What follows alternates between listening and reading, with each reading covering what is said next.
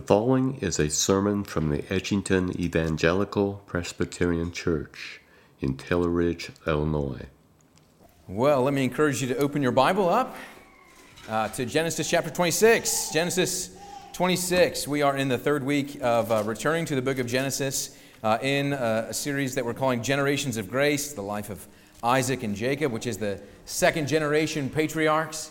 Uh, uh, several years ago, we spent a long time in chapters uh, 11 through 24, looking at the life of Abraham, we return back to the second and third generation of patriarchs in the life of Isaac and Jacob. As you're going back to Genesis 26, uh, I'll tell you that this chapter, Genesis 26, gives the most detail of any other place in the Bible about the life of Isaac. Uh, really, the second generation patriarch, Isaac, gets the least amount of attention between the three. There's much more detail about Abraham and Jacob than there is about Isaac, but chapter 26 is where we get essentially all of the information about Isaac himself. So, uh, what we're going to do is we're going to be looking at just the first part of Genesis 26 and the first five verses because uh, here you and I, as Christian believers, have so much richness that we can take away, even from just these few verses, about learning uh, who our God is and about how He calls us to trust in Him in the midst of our changing lives and circumstances. So there's wonderful truth here for us today. So let me uh, lead us in prayer. Uh, pause and bow with me as we pray and ask God's blessing upon the Scriptures. Gracious God, we turn to you now, thankful that uh, we have a copy of your word in a language that we can read and understand. Uh, we are aware this morning, Lord, that there are people yet in the world that don't have a copy of the Bible in a language that they can understand. And so we pray for the, the ministry of Bible translation around the world, but we thank you for the rich heritage of Bible translation that has given to us the scriptures in our language. And so we pray, Lord, that, that you, by your Spirit, might take that word and seal it to our hearts. Teach it to us, both mind and heart, that we might receive and believe and obey that which you teach us.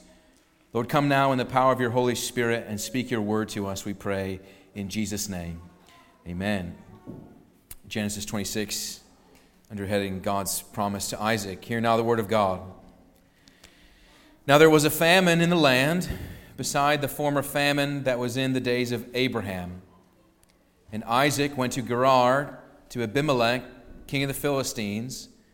And the Lord appeared to him and said, Do not go down to Egypt. Dwell in the land of which I shall tell you. Sojourn in this land and I will be with you, and I will bless you. For to you and to your offspring I will give all these lands, and I will establish the oath that I swore to Abraham your father. I will multiply your offspring as the stars of heaven, and will give to your offspring all these lands. And in your offspring all the nations of the earth shall be blessed, because Abraham obeyed my voice and kept my charge, my commandments, my statutes, and my laws. Amen. The grass withers and the flower fades, but the word of God abides forever. So let's keep our Bible open in Genesis uh, 26.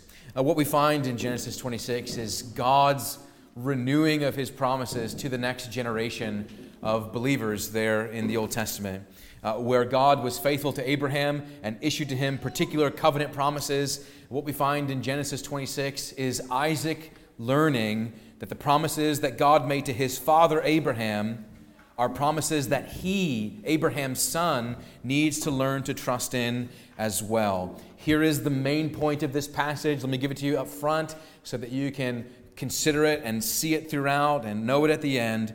It is this that the confidence that the Christian believer can have from God's unchanging promises do not come from our circumstances.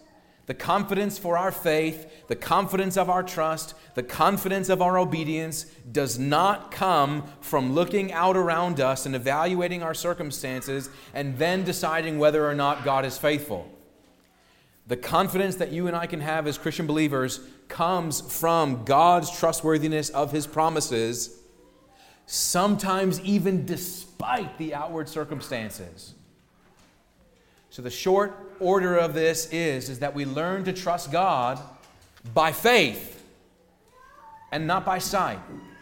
Because sometimes what we see makes us doubt what we are called to believe. We want to see that from this text. That lesson comes to us very strongly. It's thrust upon us right away with the words of verse 1. Look again at verse 1 with me. It says, Now there was a famine in the land. And this famine at the beginning of Genesis 26 establishes the context not just for these first five verses, but really this whole chapter because the circumstances of a famine lets us know why Isaac went to Gerar to Abimelech, who's the Philistine king, in the first place. The reason why Isaac was going to Abimelech was probably because he was on his way to Egypt. And so he would have encountered another nation on his way to Egypt. It was entirely possible that he was planning to go to Egypt all the way along because in Egypt he could find relief from the famine, just like Abraham, his father, did. It was his plan probably to stop and check with Abimelech, the Philistine king, on his way to Egypt. Uh, but we know that along the way, God reveals himself to Isaac. God, in a sense, stops Isaac on his way to Egypt in verses 2 through 5, revealing himself to Isaac, revealing his grace and covenant and promises to Isaac. And this is the first time that God speaks to Isaac, as far as we know. And these few verses are so important because the thing that we learn about God's faithfulness to his covenant promises and his promises to Isaac is that Isaac is going to receive from God a promise and a covenant, a pledge that is not different from the promise that God gave his father Abraham, but is in fact the same promise that God gave Abraham, Isaac's father, he's going to give to Isaac. The language of God's covenant to Abraham is here renewed to Isaac, Abraham's son. The covenant which God made with Abraham is confirmed to his son Isaac. And we see these details in this passage because God is going to reiterate and say the same covenant blessings and promises that he gave to Abraham now to Isaac, along with particular warnings and directions. These details are very important. And so, if you can remember back earlier in the book of Genesis, the substance of God's promises to Abraham was that God promised to Abraham that he would give to him land this particular tract of land that we call the promised land, that it would belong to Abraham. He would give him land and he would give him children, uh, children on, upon children as the stars in the heaven and the sand on the seashore, children, and he would also bless Abraham's family, and that Abraham's family would be the conduit of God blessing all nations. So, land, seed, or children, and blessing. Land, seed, and blessing Notice each one of those things still here in our text. First of all, God gives Isaac a command that's mixed in a warning there in verse 2. Look again at verse 2. The Lord appeared to him, Isaac, and said, Do not go down to Egypt. Dwell in the land of which I shall tell you. He says, Don't go down to Egypt, but stay here. It's interesting that just like his father Abraham, he's faced with the issue of famine and considering to abandon the promised land. And where Abraham went all the way down to Egypt, God keeps Isaac from going down because he says, Here in this land, here in this promised land, I will provide for you. Another famine has come, and God directs Isaac, Don't flee from the promised land. Stay here. Even though it looks an abysmal set of circumstances, even though there's famine in this land, stay here. Why? For two reasons. First, because in verse 3, this is the land of promise. Verse 3, God says, Sojourn in this land, and I will be with you and will bless you. For to you and to your offspring I will give all these lands. Isaac, these lands of famine, these lands of present sorrow and distress and unrest, this is the promised land. Don't leave it. Stay here, God says to Isaac. This is a reiteration of the promise he gave to Abraham Sojourn in this land, and I will be with you and bless you and give you this land. The second reason why, at the end of verse 3, he gives a second reason why he should stay here because he says, I will confirm the oath that I swore to Abraham. I will confirm the promises that I gave to your father and give them again to you These promises, Isaac, that I'm giving to you, God says, are the same promises that I gave to your father, and they are now yours as well. God's covenant with Isaac is not different from God's covenant with Abraham. It's the same covenant of God's gracious mercy. Don't leave this promised land because I will give it to you just as I promised your father, so I am promising to you. Stay here. He goes on in verse 4 to reiterate that promise when he says, I will in this land multiply your descendants and give them this land. And he goes on to say that these descendants will be a blessing to the nations. Your descendants will be blessed, and by your descendants, all the nations of the earth will be blessed. Verse 4 I will multiply your offspring as the stars of the heaven, and will give to you your offspring all these lands, and in your offspring all the nations of the earth shall be blessed. It's the exact same promise because it is God's gracious promise of land and offspring and blessing. It's the same covenant. The last detail to see there immediately in the text is this. A very surprising note in verse 5 comes God says to Isaac, because, verse 5, because Abraham obeyed my voice and kept my charge, my commandments, my statutes, and my laws. God says that the reason why he's going to be faithful to Isaac in the promises of land and seed and blessing is because Abraham was obedient, there in verse 5.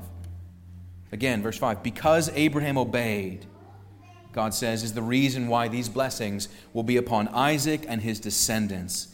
This is a reminder that it is not on the basis of what Isaac has done, but entirely upon the gracious promises of God. So, loved ones, the details of this text are, are very plain.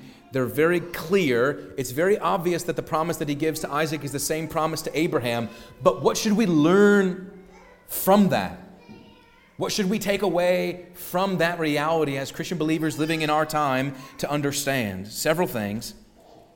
One, Obedience. Obedience is the best response to grace. Obedience is the best response to grace. Notice God tells Isaac, Your father Abraham obeyed. And because of your father's obedience, you will be blessed. The son will be blessed because of the father's obedience. That doesn't mean that Abraham was perfect. In fact, we know that he wasn't. We can read the details of Abraham's disobedience and sinfulness throughout the narrative, but for all of his fits and starts, the fundamental truth about Abraham was that he was a man of faith. He believed, and by his belief, he obeyed. He was a recipient of grace, and Abraham responded to grace with faith. That's what it means that Abraham obeyed. He responded to grace with faith. And because Abraham responded to grace with faith, Isaac is blessed. Isaac is given the gracious covenant promises and is called to obey and is told, Isaac, just like your father received grace and obeyed through faith, if you, Isaac, receive the promises and obey through faith, then your children will be blessed as well. Do you notice what this is here? What this is is the language of covenantal blessing, covenantal inheritance among successive generations of parents to children to grandchildren and onward. God says if you respond to grace with faith, you are regarded as obedient and blessed. So, let me ask you do you want the blessing of God upon your family? Do you want the blessing of God upon your children, or perhaps upon your grandchildren, or your nieces and nephews? Hypothetical future generations of your family on hundreds of years down the line, perhaps, if the Lord tarries. Do you want the Lord's blessings upon the generations of your family? Then respond to grace with faith and obey the Lord and walk in obedience to Him and watch Him bless your family. That's what He promises. Responding to grace and faith results in blessing. We want that for our children and grandchildren. Again, not that we're perfect, because we know that we're not, but it is the very reality that we acknowledge that we're not in responding to grace through faith, saying, Lord, you are my God and I am your child, that results in that covenantal blessing and the inheritance of blessing for many generations on into the future. So, this is what God is reminding Isaac. And Isaac's response to God's grace will be to obey God. And this whole section is set in the context of famine, and Isaac has to learn to trust God to stay in the land of famine because it's the land of promise. Isaac has to learn not to look at the outward set of circumstances and the famine that limits his capacity to live fruitfully in the land and learn to live by faith rather than by sight. In the same way, you and I are called to look to God's unchanging promises rather than the changing circumstances around us in which we are placed. The lesson in this passage is that God shows us in Isaac's obedience in staying in the land a pattern for your Christian life that you are called to live by faith and not by sight. Because if you're going to give Isaac counsel for how best to provide to his family, it's probably going to be Isaac, you should probably leave. Find greener pastures, find fuller pantries. But that's the exact opposite of God's word to Isaac. One commentator of this passage says it this way The promise given to Isaac was searching. To refuse the immediate plenty of Egypt for mostly unseen and distant blessings demanded the kind of faith that is praised in the book of Hebrews and proved Isaac to be a true son of Abraham. Isaac has to learn to trust God and his promises rather than look at circumstances and say, Yes, Lord, I will stay in the midst of this famine. You tell me not to go to Egypt, so I won't. I'll stay here in the land of famine because in your divine economy, outside the circumstances that I can discern with my own eyes, this is the land of promise, and so I will stay and trust you. And this is the pattern for us. This is the pattern for all believers. And it is this reality. Look, you and I are in the midst of uh, what Terry Swails has called the autumnal jackpot, right? Do you like the changing seasons? I do. This is my favorite season. Terry Swails has says that the set of circumstances associated with the meteorological patterns around the Midwest are autumn jackpot for where we live right now, okay? Changing seasons. The point, though, there is that for all the things that we love about the changing seasons, we also recognize that this season means that the next season is coming as well, right? We know this. Seasons change, things change, times change, fashions change. They also come back round again, right? You change. Everything changes. And what the Bible says from beginning to end is that in a world where everything is constantly changing all the time, God does not change. Malachi 3:6 says specifically, Malachi 3:6, I the Lord do not change. You and I are changing all the time. The word that we use for that is that you and I are mutable.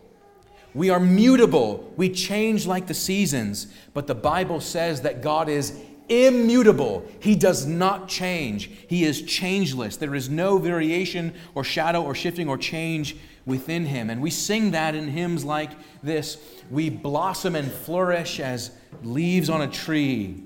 We wither and perish, but not changeth thee. That's the hymn, Immortal, Invisible God only wise. We sing of God's changelessness. And because God does not change, that means that the promises issued by an unchanging God are unchanging promises to every successive generation. The promises he made to Abraham are the same promises he makes to Isaac, he makes to Jacob, are the same promises he makes to you and to your children and grandchildren. The same unchanging God's unchanging promises. And what that means, loved one, very clearly and seal it to your heart. All of the confidence that you need to trust God is found in the assurance that He will never change His word to you. He will never change His promises to you. He will never change His gracious, merciful disposition towards you in Jesus Christ. He will not change. That is all the reason that you need to trust Him. God renews His faithful covenant here to Isaac in the midst of these difficult circumstances where if Isaac was living by sight, he would have concluded, Lord, that couldn't possibly be true, and I'm out of here. Instead, he lives by faith to know that God is faithful, that he can trust him, trust leading to obedience. And what I want you to understand, what I want myself to understand, what we all need to understand about this, is that God renews his covenant to every successive generation. This passage is all about the transition from one generation to the next and how the next generation learns to inherit for themselves the blessings of the covenant and own them. Because it is not enough for Isaac to know that Abraham called God his God. Isaac must learn for himself to say, My father's God is also my God. And that is the word to us as well in our generation. For those of us who have faithful generations of parents or grandparents in which we stand in a long line of Christian faithfulness, that is a wonderful witness and testimony. But you know, don't you, that you don't swing into the kingdom on the coattails of your faithful ancestors. You come in through faith in Christ, through your own faith in Christ. It's a wonderful witness to have faithfulness in your generations. But every successive generation must learn to own for themselves the promises of an unchanging, faithful God. And the best place to do that, the best place to be reminded that God continually renews the promises of his covenant to each successive generation, is right here at that table. Because it is here at this table that God, through his Son, Jesus Christ, holds out the promises of his covenant grace to say, full forgiveness and mercy is yours if you come. If you come in faith and if you come in trust, if you come to find refuge and safety and shelter and provision in Jesus Christ, not looking anywhere else, then you will be assured with the pardoning mercy of the fullness of the forgiveness of your sins. This table reminds us of covenant renewal where God pledges his faithfulness and says, You can trust me. And that trust leads to obedience the obedience of coming and being renewed in Christian obedience to say, I will live for the one who has died for me, living by faith, even in the midst of circumstances that cause me doubt and fear. As I look around and come to evaluations in this changing world, I am filled with reasons perhaps not to trust in God. But I will live by faith, looking to Christ who renews his covenant to me and my children and grandchildren, and say, He is our God and we are his people. Loved ones, Christ invites you, as he invited Isaac, to trust in him that all the generations of your family might be blessed. May that be true for us. Let's pray. Heavenly Father, we thank you for your word and spirit which testifies to our hearts that your word is true and calls for our obedience, that we might receive grace and respond in faith, saying, Yes, Lord, we will trust you. So, Lord, may you set your blessing upon this family of faith and this generation, that many successive generations might also likewise come to know that Christ is Lord. We pray in his name. Amen. Thank you for listening to this sermon. If you would like more information about our church or its ministries, please visit Edgington epc.org. May God bless and keep you.